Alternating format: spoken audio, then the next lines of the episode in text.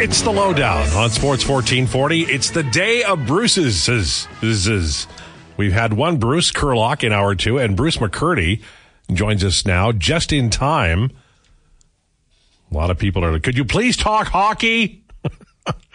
Listen, at the end of the hour, we sort of get a little giddy, and we, we, you know, we know we're done. So there's that. It's like getting out of school, right? Where you know it's you've done all your finals and you have passed probably, and you've got just a feeling of there's a release, and that's the final portion of the hour, and that's what you heard. And we got into. It was your fault, Declan, with your Destiny's Child. Uh, song. No, it actually was. Most of these situations are my fault. I get you on a tangent and it snowballs. And well, I'll be better. You know, I if I was a little less feeble minded, this wouldn't happen, but we are here. Is McCurdy there?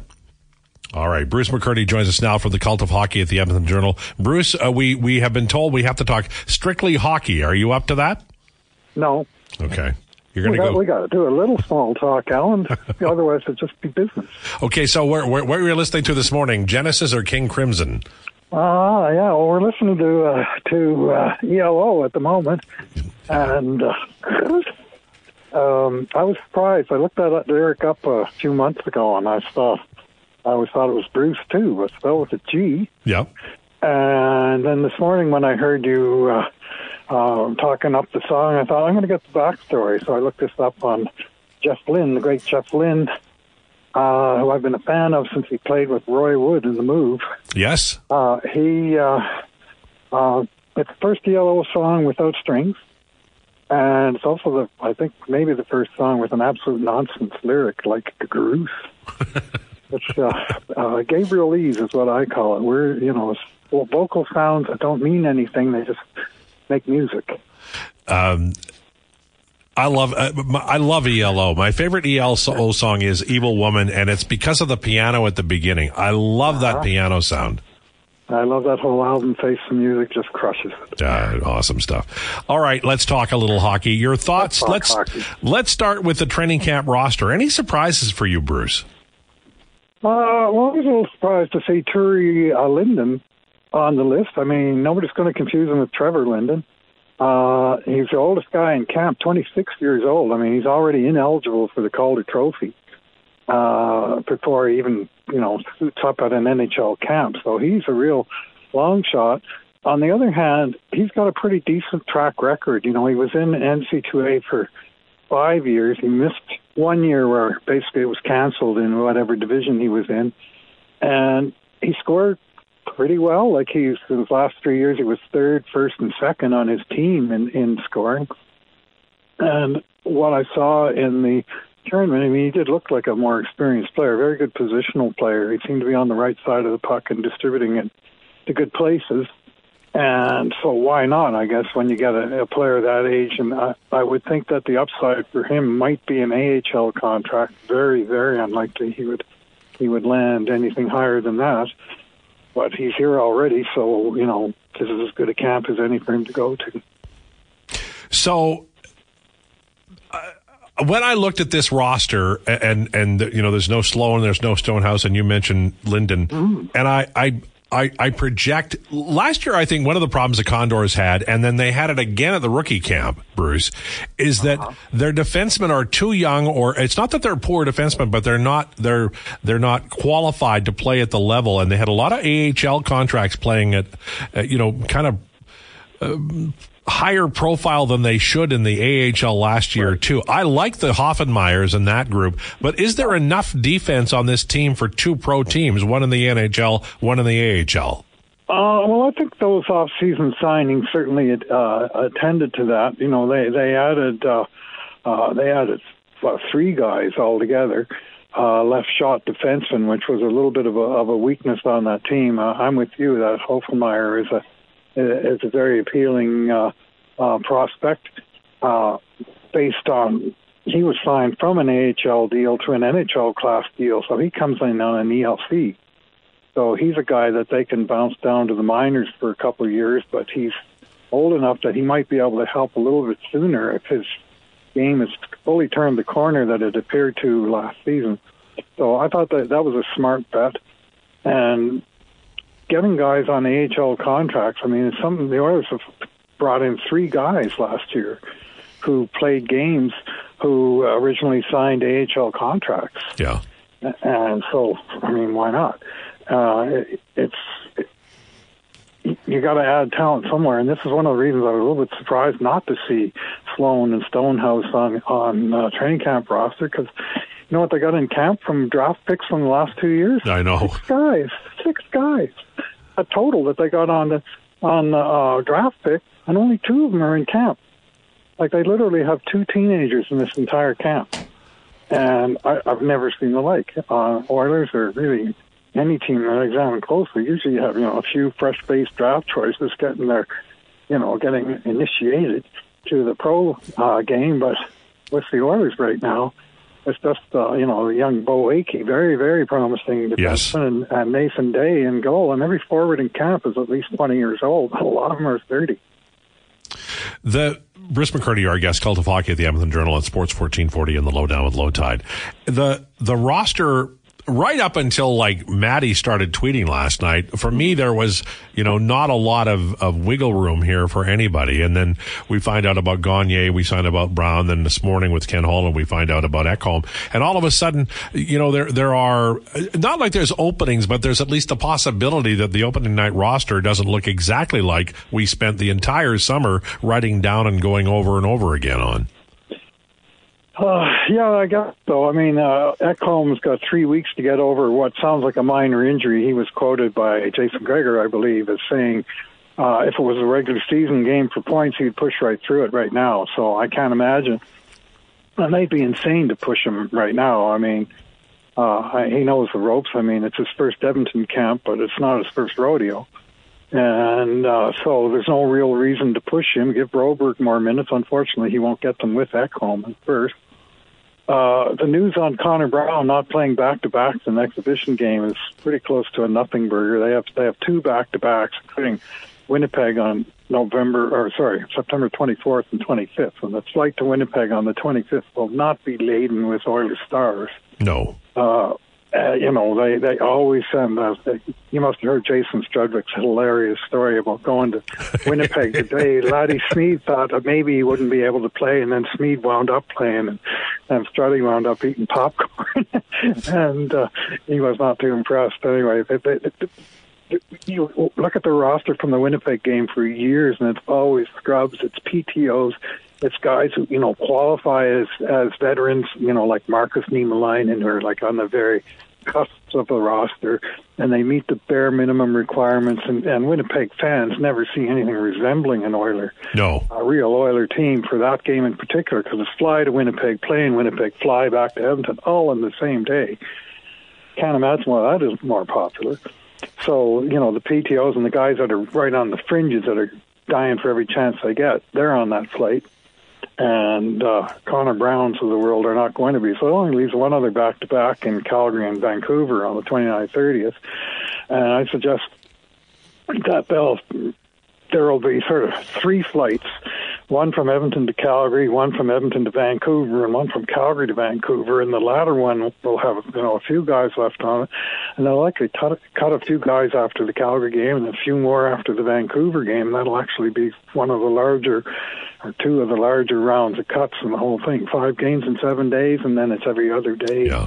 You know, there's no back to backs for Brown or anyone, and I, I would anticipate zero of the sort of 28 plus year old guys to be playing back to backs, unless you know, unless there's you know one guy that has to do it because you know they don't quite have enough. But it uh, there's no reason to be playing guys in back to back in the preseason under almost any circumstance. Sports 1440 Lowdown with Lowetide. Our guest is Bruce McCurdy from the Cult of Hockey at the Edmonton Journal. You wrote on Jack Campbell today, and obviously goaltending is going to be a big part of this season. What did you find?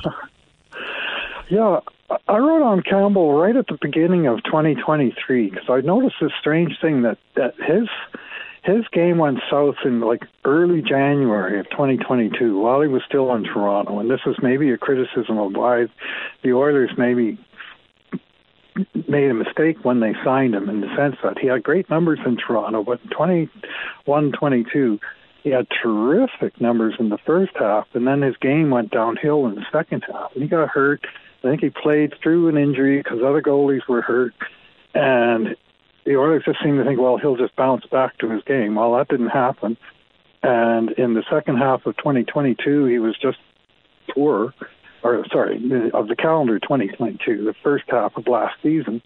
But from January 1st on, I just sort of carried on these numbers. What's he done so far in 2023? And counting the playoffs, uh, after being, I think he was 65th out of 66 goalies in save percentage in, in uh, uh, 2022 after being first of similar number of goalies in 2021. And last year, counting the playoffs, he was 904, and guess what? The league average was 904. So I would suggest that regression to the mean has already occurred. It just doesn't show up in his full season stats because the start of the season was so bad. So because I agree, I agree with everything you said here. Like, like I think oh, that, wow. well, no, but I, it, it kind of bugs me that, that there's a, you know, Jack Campbell played poorly for, for a lot of last year, and he was changing uh-huh. equipment, and he was, and there, there, I, I, argued, not argued, but I listened to people argue that they should flush him. They should, and they uh-huh. remind you, th- this was a five year deal he signed, and he played one yeah. year, and I, I, it just, it, I just think that's that's too much. I know Vegas does aggressive things, but that just felt too aggressive. Yeah, let's trade him and two first round draft picks for John Gibson, who has statistically been about the worst goalie in the entire league for the last three years. Like some of this stuff just didn't make any sense at all. You know, you bite the bullet, you hope he bounces back, but you have really no choice but to go with the guy, and then whether he's number one, the one A, the two, or ultimately uh, the three, that has to be yet to be determined. And they got lots of games to determine this. And one thing we all have to keep in mind is you don't win the Stanley Cup in October or even December. You know, obviously you don't want to fall behind. And the Oilers, one of the big objectives this year is not to stink in December, so that they're not fighting uphill in the in the second half of the season. But they've got time, right? You don't have to ice your very best, very very best team in game one. You got room to experiment with a Raphael Lavoie. You got room to try both of your goalies and you know go back and forth with them and figure out which one is your, you know, playing the best at the time. And last year, at times, that was Jack Campbell. In the second half of the season, and this is where I where I sort of encountered internal resistance on him regressing to the mean in the second half of last year.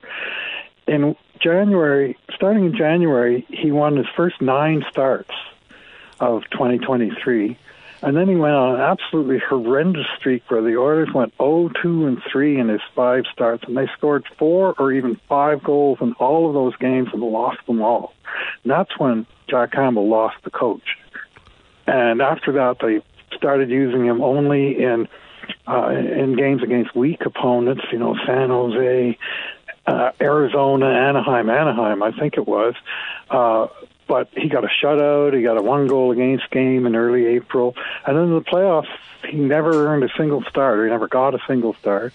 But every game he came in relief, he got the job done. He only let in two goals in playoffs uh, in like 120 minutes, and so it was a really even the second half was sort of really good, really bad, really good, and he's on a yo-yo. So to say he's regressed to the mean, he's actually yo-yoing around it uh, so he's still got work to do, and a little bit more consistency will go a long way in earning back that trust from the coaching staff. Final one for you, Bruce McCurdy from the Cult of Hockey at the Edmonton Journal. I, I've been observing this Edmonton Oilers organization for a long time, and I admit that in my brain, I start putting things together and creating a scenario out of very little. But it feels to me like when Ken Holland talks about Brandon Sutter, he's projecting him a little beyond what, what is reasonable. And I, I mean, he admitted today that, that he doesn't know where he is physically. But I, my, my worry is they're gonna, they're gonna wish him right into the starting lineup opening night. Do you think there's any chance this team, because the need is so great and because in theory he is such a great fit, that they're to end up doing something silly? Well, I don't necessarily even think that's silly if it's opening night. As I said before, you had a little time to experiment. I think I do think it's silly if it costs them Raphael Lavoie on the waiver wire. Now that would be a big mistake, you know, for for uh, that. But giving the guy a look is not the worst thing. I have fully expect we'll see all we need to see, and and uh, you know, in those eight preseason games or however many of them he winds up playing in. Uh, you know, in theory, Holland's right. If he's anywhere close to peak Brandon Sutter at uh, you know some salary close to NHL minimum, that's a heck of a deal. Uh, trouble is, he's about eight years removed from being peak uh, physical Brandon Sutter. He's two and a half years removed from playing an NHL game. Uh, he was not the speediest guy out there, and he's gone through two years of long COVID now. Uh, you'd like to think, well, he's all rested up now, but who knows what the heck he was dealing with during those two years. So it might be a pipe dream. It might be just a matter of the guy wants one last kick at the can, and Holland's giving him one. And uh, uh, I think likeliest, frankly, is that he gets the Jason Demers yes. deal and gets an extended ATO or PTO or whatever they call it in the American League, and goes down there and and uh, mentors uh, Jayden Grubbe, you know, and and uh, uh, does the does the true professional kind of role model thing, and then we'll see where he's at in you know end of November, whenever the 25 games runs out, and that, that's that's or to me the likeliest of the several options, with the second likeliest being just that he's released. Which is uh, which one of us is going to write a, a, a, story with the headline "Shake Your Grubbe" thing first, you or me? That's going to have to be you, Alan. I got stories up the yin yang. I just wrote one on the goalie. I just wrote one on training camp roster. Now I'm just sitting down to write one on uh, Charlie Huddy and Doug Weight being named to the Oilers Hall of Fame, which, which is great terrifically deserved by both of these fine men, and I'm looking forward to writing about them. Is, uh, uh do you have a story on either? We don't have time for both, but uh, like I know I loved Huddy, but I also loved Weight. Different eras, but loved both. Yeah, uh, Huddy, Huddy, Huddy. I loved Huddy. I, I, I would still, I think I would still maintain he was the best free agent signing in the history of the team, and certainly as an un, you know, as an amateur uh, entry level free agent, uh, no question. I mean, he came in here, he played a little bit down in Wichita, and then uh, before you know it, he was up here and being a, a very major contributor to all five Stanley Cup champions in Edmonton, and uh, uh, just a wonderful sort of foil for uh, Paul Coffey. You know, enough offense in him to really complement Coffey, but also able to, to clean house in his own end of the rink. And honestly, uh, of all of his many myriad skills, Charlie Huddy, his ability to keep the puck in at the blue line uh, was just off the charts great. He's one of the best I've ever seen at that particular black art. Bruce McCurdy, Cult of Hockey at the Edmonton Journal. Thank you, sir. Appreciate it. Thank you, Alan. Have a great week. All right, there goes McCurdy. I thought we were going to get into an argument over what was silly, which would have been silly some interesting information there. I mean, you could project based on what McCurdy said that Gagner and Sutter could end up in the minors, and Erne could make the team. Do you know that Adam Erne is here on a PTO, and there was an Adam Burt? So there was a Burt and Ernie named Adam in the NHL at one time. That is kind of funny. Well, that's kind of funny. I, I, that would be a good jersey combination. The Burt and Ernie side by side. It would, right? That would that'd be a good one. Yeah, I like that. That's a fun fact. That's a good fun fact of the all day. Right. I like that. Uh, on the way, Joanna says, "Lighten up, everybody." We'll tell you what it's all about next. This is the lowdown with Lowetide on Sports 1440. 123. It's the lowdown on Sports 1440. I'm Alan Mitchell here until two o'clock. Jason Gregor will be by. That'd be a good. Question. You know when we're on tangents, which we do a lot. which is your favorite? Which of the three main songwriters in Fleetwood Mac is your favorite? Well, I mean, only one of them wrote Edge of 17, right? Stevie Nicks. So it's got to be her. Yeah, I I, I, I would agree. I, I I love Christine McVie, and it hurts me to say it. Yep. And Lindsey Buckingham is fine. And you know what? the women were way out in front of him. Lindsey Buck. I mean, Holiday Road, Lin- the Lindsey Buckingham song that they play at the end of every vacation movie. I'll never get tired. of I still I still listen to it sometimes. Uh, my favorite thing Buckingham did with Fleetwood Mac is the guitar solo in "Go Your Own Way." Yeah, where it starts and it's kind of really loose, and then it goes wild later. But I f- always feel like I'm I'm cheating on Christine McVie when I say Stevie Nicks, but yeah.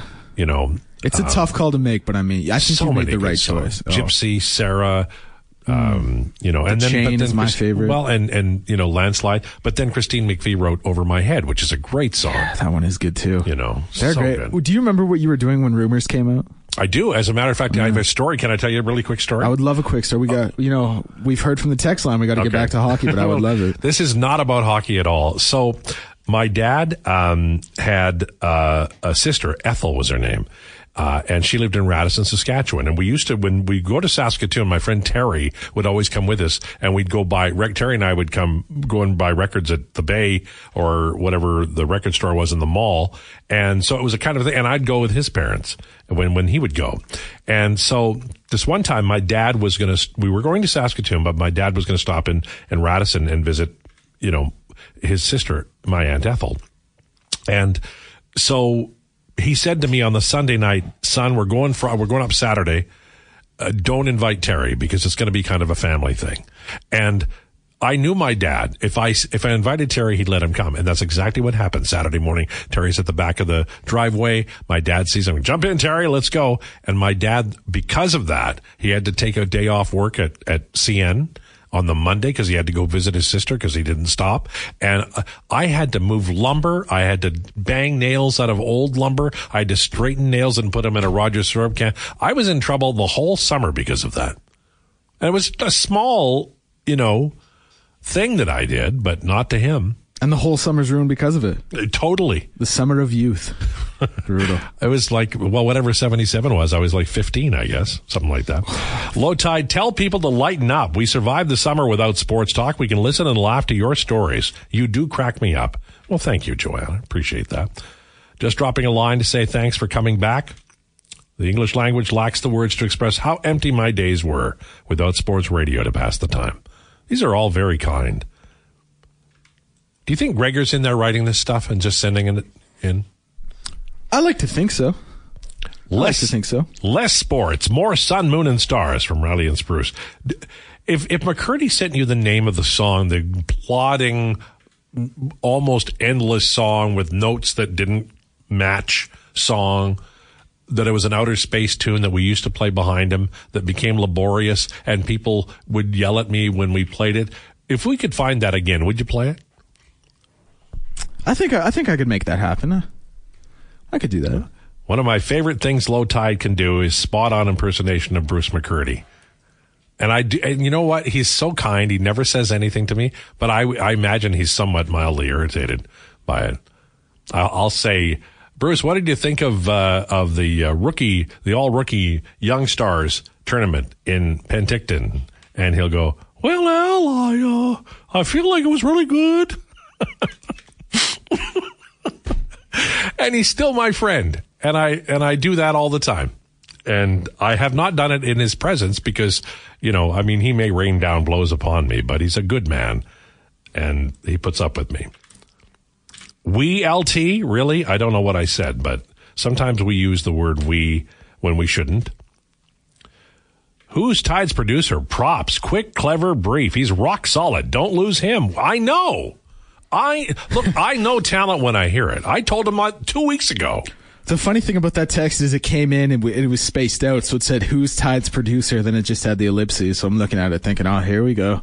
I'm getting shipped out of town." It was fun while it lasted, out of Dodge, but a, a wonderful text, very kind, and I, I had. I think the same person DM'd me because they said, "Who's your producer? Quick, clever, brief, rock solid. Don't lose him." And it sounds like the verbal's the same. I mean, I'm not an investigator, but it sounded But similar. You'd be a good one. No, it's very nice. The one thing I don't know if I'm that brief. I think I ramble a lot, but I'm happy if people think I'm keeping keeping it concise. here's what you do is you don't you, you it's it's like hockey the play doesn't die on your stick Yes. and as a matter of fact there are times when you're very clever uh, and and move it forward and and uh, the punchline is yours Well, and I'm the straight man I get by with a little know, help from my friends, and that's what you're here for. well, so you're not Joe Cocker, that. but you're you're pretty damn solid. Sam Pollock overrated. Easy to pull off trades and moves he made, always dealing up from a position of power. Being with the Canadiens in the 70s allowed him to bully the rest of the league. From Bootsy. I totally agree. Thank you. And he. This is hockey, and I'm going to go on a rant. but I will never forgive the National Hockey League. Never forgive the National Hockey League for the 1967 expansion draft. I'm going to tell you something, and you're not going to believe me, but I'm right, and I got it, and it's in the Montreal Gazette, June 6th of 1967. I looked it up on microfiche. That's how that's how nerdy I am. So Sam Pollock was entrusted by the NHL, the general manager of the Canadiens, entrusted by the NHL to come up with the expansion rules. And he did. He did. He said, okay, what we're going to do is we're going to protect nine forwards and th- four defensemen and one goalie. And then the teams can pick their rosters off the rest of our group. And the NHL owners said, okay. And then right at the last minute, they said, oh, we're giving up too much. So he figured out the expansion draft down to the absolute minute detail. The last player he pulled back who was not available because he was too young to be drafted until after the pick was, was pulled back was Jacques Lemaire. He was pulling back Hall of Famers at the end of his pullback list. And he created the rules. He did it. He did it. He did it. He did it. I'm not saying it's the crime of the century. I am saying that somebody in the National Hockey League had to understand that giving the general manager of one of the six original six teams, and I know what that sounded like, one of the original six teams, the right to make the rules. And he did, and everybody else of the Bruins got screwed over. The Hawks didn't have anybody. Detroit was mixed up, and so was New York, but the Bruins got killed. They lost Bernie Parent in that expansion draft and Doug Favell and I'm not over it yet, which tells you a lot. Could you please talk about hockey? I am talking about hockey.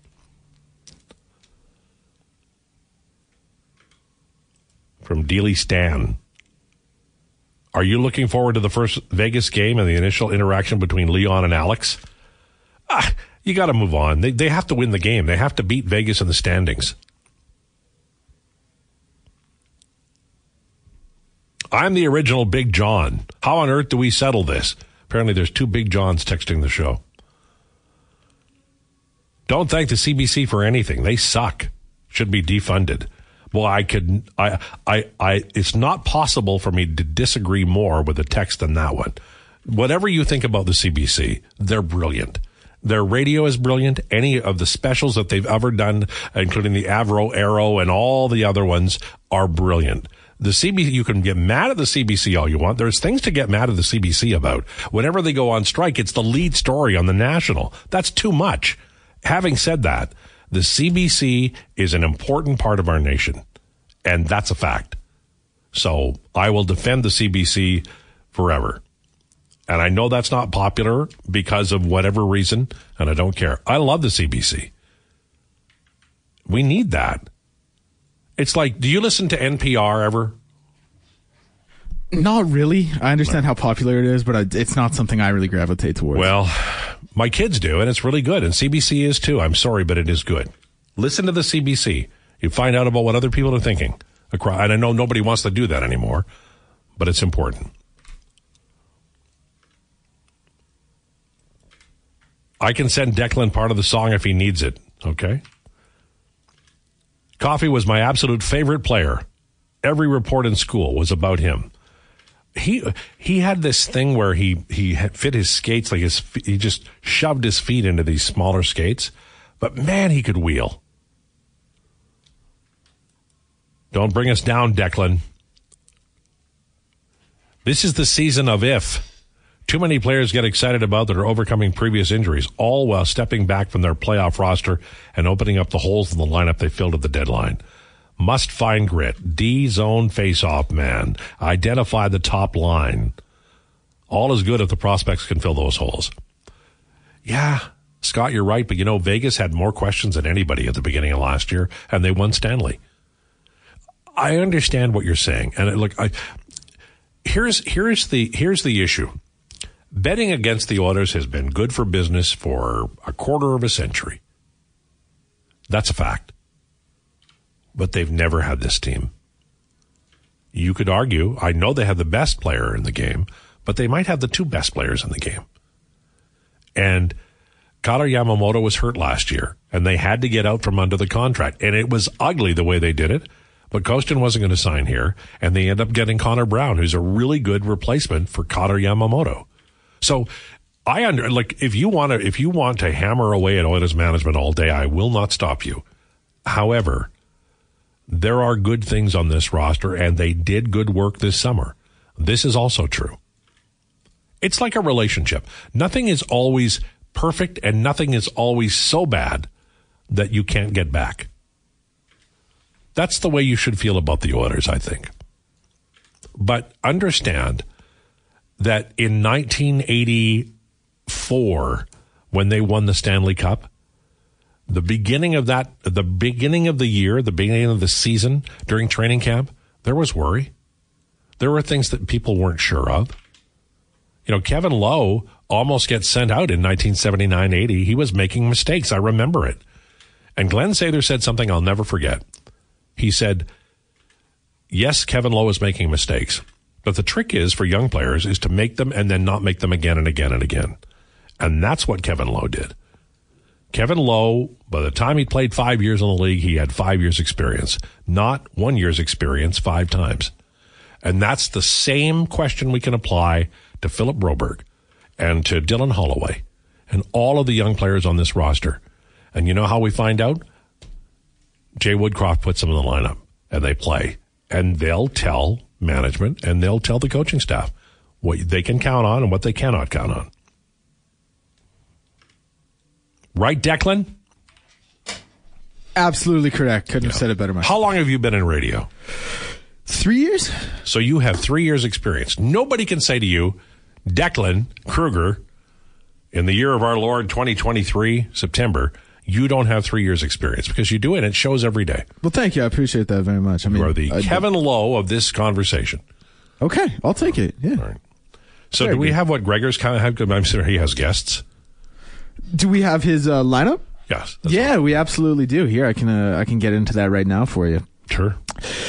Coming up at 220, he's got Buster Olney, ESPN MLB analyst, uh, big time MLB reporter. Tyler Yaremchuk from Oilers Nation going to be on at 240. Their Who Is It Big Guest of the Day is going to be in studio from 3 until 4. 420, Ian Furness uh, of 93.3 KJR Seattle. They're doing around the NHL with him. Spec at 5, and they're hoping to hear from Charlie Huddy to get him on at 520. So going to be a good show. Charlie Huddy was a great, you know, McCurdy mentioned it, but he was a great, great Edmonton Oiler. He truly was. It's in the book. Ring for every hand. Ring, ring for every finger on his hand. ring for every hand. Ring for every finger on his Yeah, hand. Yeah, that's a song. Just one hand though.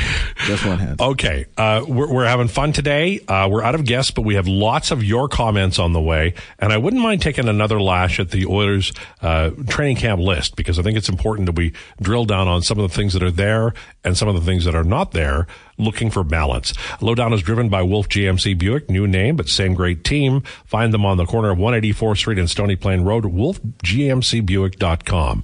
We'll take a break. This is the Lowdown with Lowetide on Sports 1440. It's 140. This is the Lowdown, our final segment, the cool down segment. You wouldn't know it from the song that our friend is playing.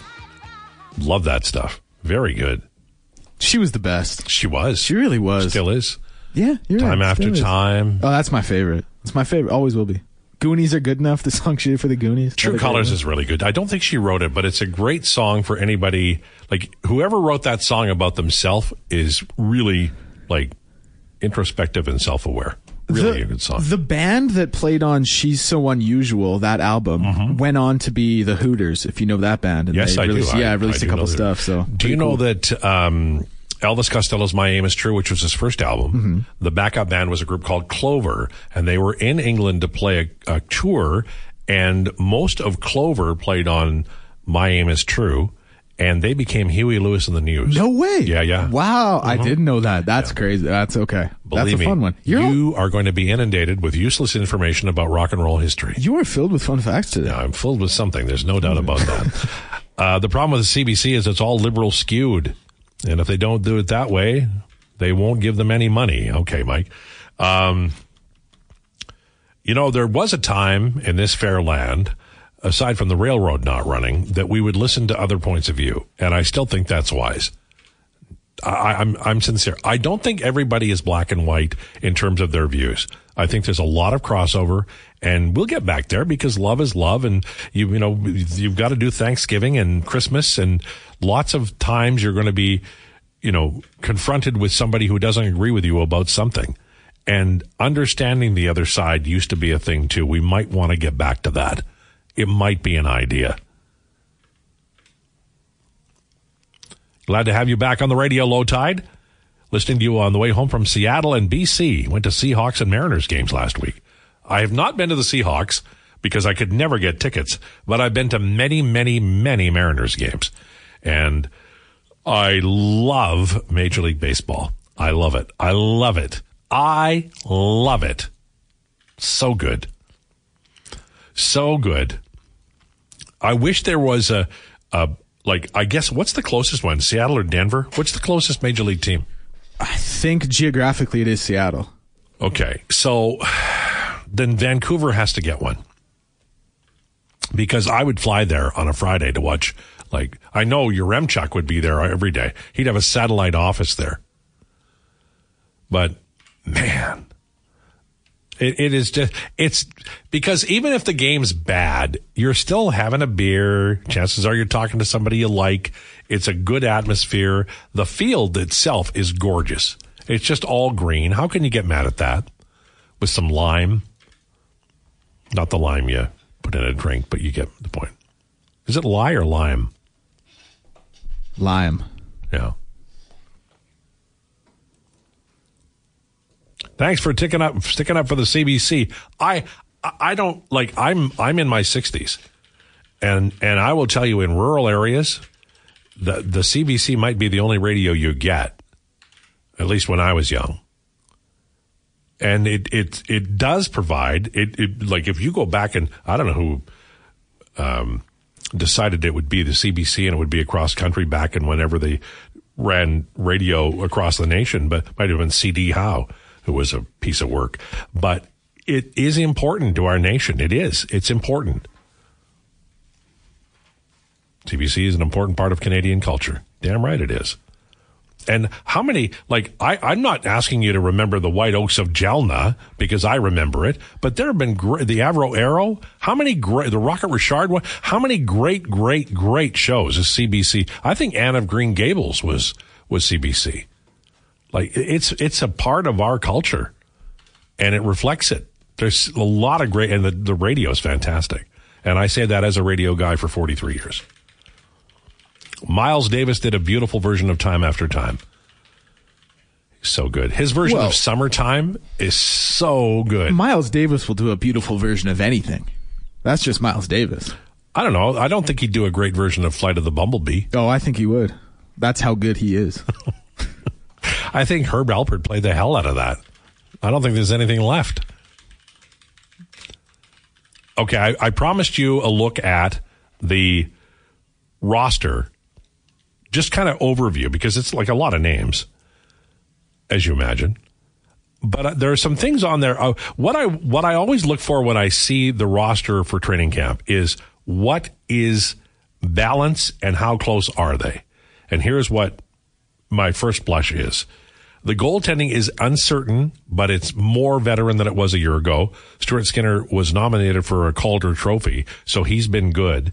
And I do think, as my friend Bruce McCurdy has in an article today for the Cult of Hockey at the Edmonton Journal, there'll be some regression in a good way from Campbell. So whatever their save percentage was a year ago, I think it will be better this year.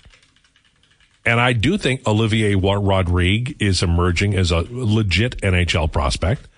And they've got Calvin Pickard, the veteran, in case they need a third goaltender.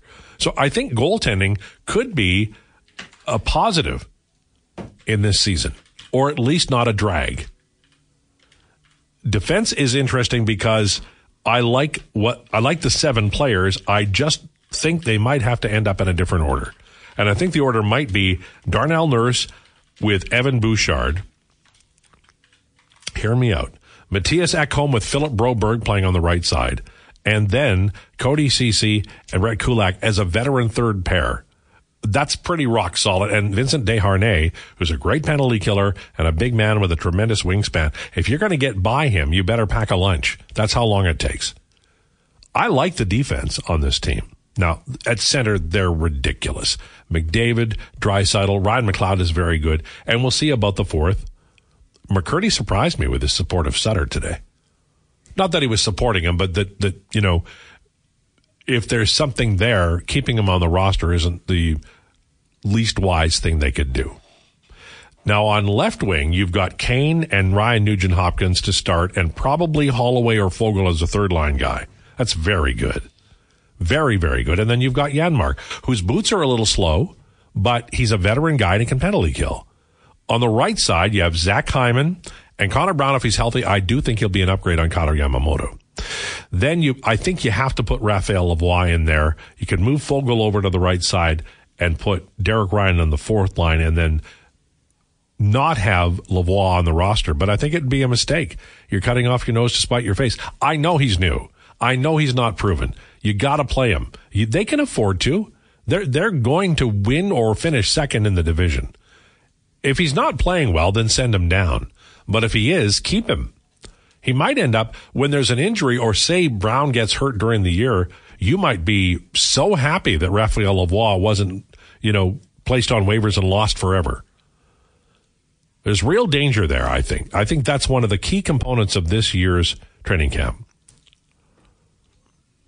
Mark Posey. Listen to Lowetide and Bruce McCurdy on on Sports 1440. Now I've got an ELO earworm. It's tough because they have so many great. Can't get it out of my head.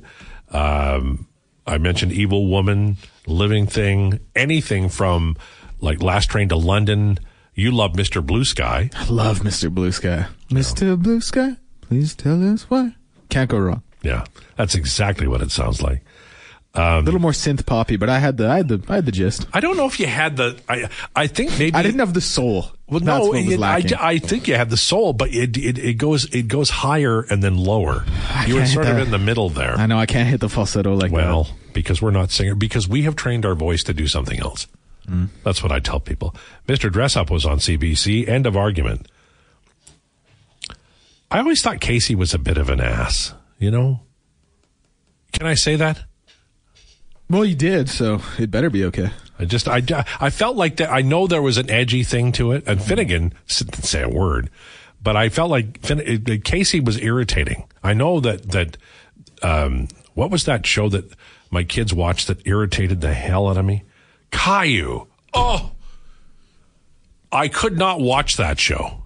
Did you watch Caillou? Yeah, I, watched Caillou as a kid. I mean, what's why is it so why is it so divisive? What was wrong with Caillou?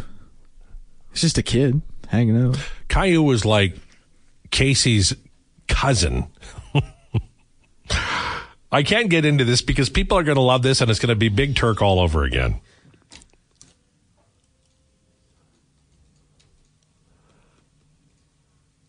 Uh, Lowetide. One game last year, you worked the pregame show on the radio for the Oilers. Are you going to be doing any of that again this year? Uh, probably not. To be honest with you, I did it. I did it. I've done it a few times. One time I did the post game show was that's how my rant came about, where I said the power play can go to hell. I was so mad. They they had gone into Christmas playing well, and they came out of it, and they couldn't put two and two together. It was very upsetting. And but then they straightened down and they played well. But at that particular night, I, I I think that you have to have a designated pre and post team, and we may get there. That's a Gregor question, but I don't think I would be a part of it. That's my that's my feeling on that. If you love Major League Baseball, why don't you marry it?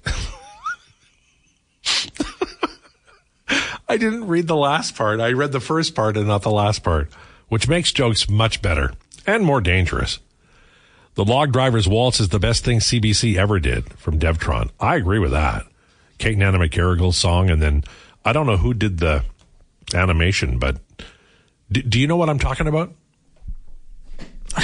Not really. Okay. But I was I didn't want to interject. No, that's okay. But I mean, it, it tells me I should move on because you don't know what I'm talking No, about. no, no. That's okay. It's not my show. They used you, to have- you talk about what you want. CBC used to have, or all, all television stations used to have per- times where, where a show would end and they had 12 minutes and they had vignettes. Some of them were like Hinterland's Who's Who was, uh, have you heard of those? Wee, wee, the snowy Yes. owl, you know, stuff like Yeah. that. So this, the, the Dog Driver's Waltz was a Kate and Anna McGarrigle song, probably three minutes.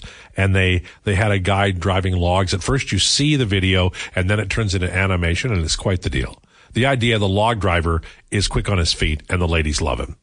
That's the idea. Kate and Anna McGarrigle, brilliant artists.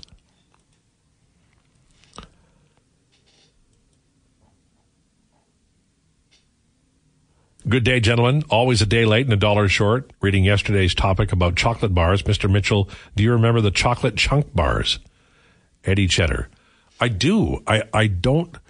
I, they were, I, I think there was three of them. Was there three? I do. They were good. I don't know. Remember. I don't remember what they taste like though. I remember liking them. I don't want to get too specific, but I do remember liking them. You guys are starting to sound like a broken record. Well, I've heard that before. As long as the Oilers have Nurse and this goaltending tandem, they're not winning the Stanley Cup. Remember, they couldn't get out of the second round.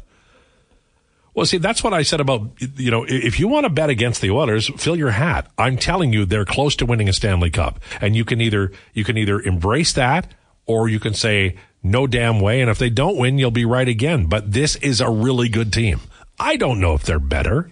I don't know whether Holland will make them better at the deadline, but by any measure, this team has a chance to win the Stanley Cup. And I think that's the big breaking news story in this town today, along with Trey Ford and others. But they announced their training camp roster. We've been talking the hell out of it, as we should. And I think this Edmonton Oilers team could win the Stanley Cup. Do they need some breaks? You bet. Every team does. Vegas was a mess last summer. And look what they did.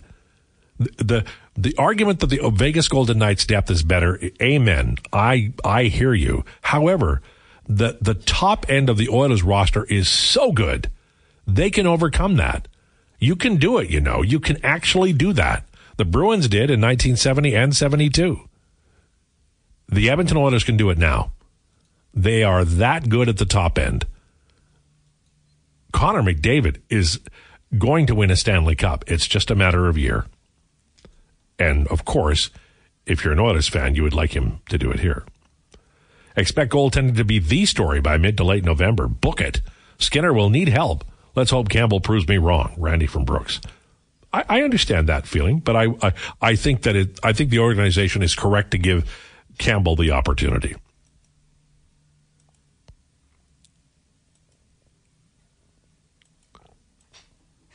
Haven't heard a coffee on the way to work. Declan update. What are you drinking now? I haven't got coffee on the way to work as much. I've just been using the coffee machine here, so my safe to say my problems are solved. Now, are you contributing to the fund because that'll become an issue? Oh yeah, I put money in the piggy bank, and I'm gonna bring in some coffee beans, not grounds, beans. Do they have a bean grinder here? I don't know, but I think it could be a fun office activity if we all got together and ground them but ourselves. But this is what's going to happen. You're going to bring in coffee beans. Nobody's going to have any grinder, and it's going to end up being like a yeah, but it's a the, paperweight. It's the thought that counts. The gesture will be there. But one and day, my conscience will be clear. More one day you will open, you will wake up and you'll get out uh, and you'll walk around your house and you will have 16,000 things like that coffee you mentioned and you won't have thrown any of it out. And then where you will be, you'll be where I am, which is a bunch of stuff that you need to throw out. I don't know how this transitioned into me instantly becoming a hoarder, but I don't think that's necessarily true. Well, it all it's six degrees of whatever is wrong with you. That's the show, Declan. Uh, okay, I want to thank our guests, both Bruce's, Kurlock and McCurdy. Uh, tell you that we're back tomorrow with bagged milk and more. Jason Gregor is on the way, and it's time now for a sports update.